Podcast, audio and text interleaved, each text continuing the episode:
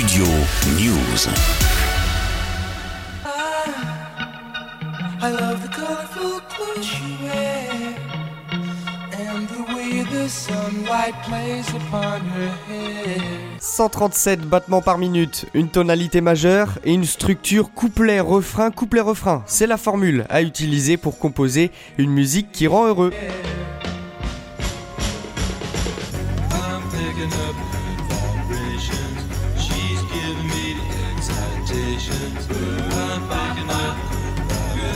Le docteur Michael Bonshor, professeur de psychologie de la musique à l'université de Sheffield, explique dans un communiqué publié en février dernier que la chanson doit également avoir une courte introduction, moins de 14 secondes, et d'ajouter en plus, je cite, un rythme répétitif que les gens peuvent reprendre facilement et qui devient mémorable.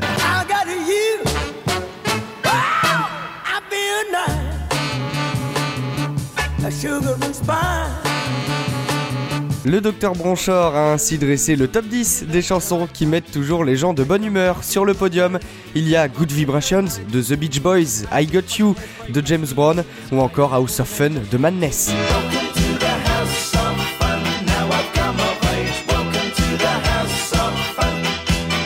Et puis, pour compléter le top 10, il y a aussi Get the Party Started de Pink, Uptown Girl de Billy Joel ou Sun is Shining de Bob Marley.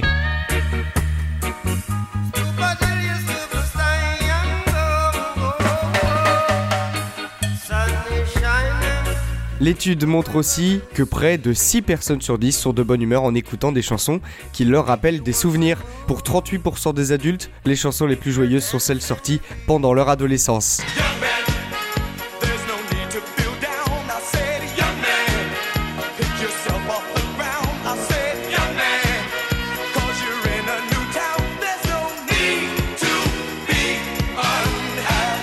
En 2015 déjà, Jacob Jolij, un chercheur en neurosciences cognitives à l'université de Groningen aux Pays-Bas, avait isolé 3 critères essentiels, selon lui, pour composer une chanson qui rend joyeux, des paroles positives, un tempo de 150 battements par minute et des notes dans la tonalité majeure. Et d'après lui, Don't Stop Me Now du groupe Queen est le son parfait.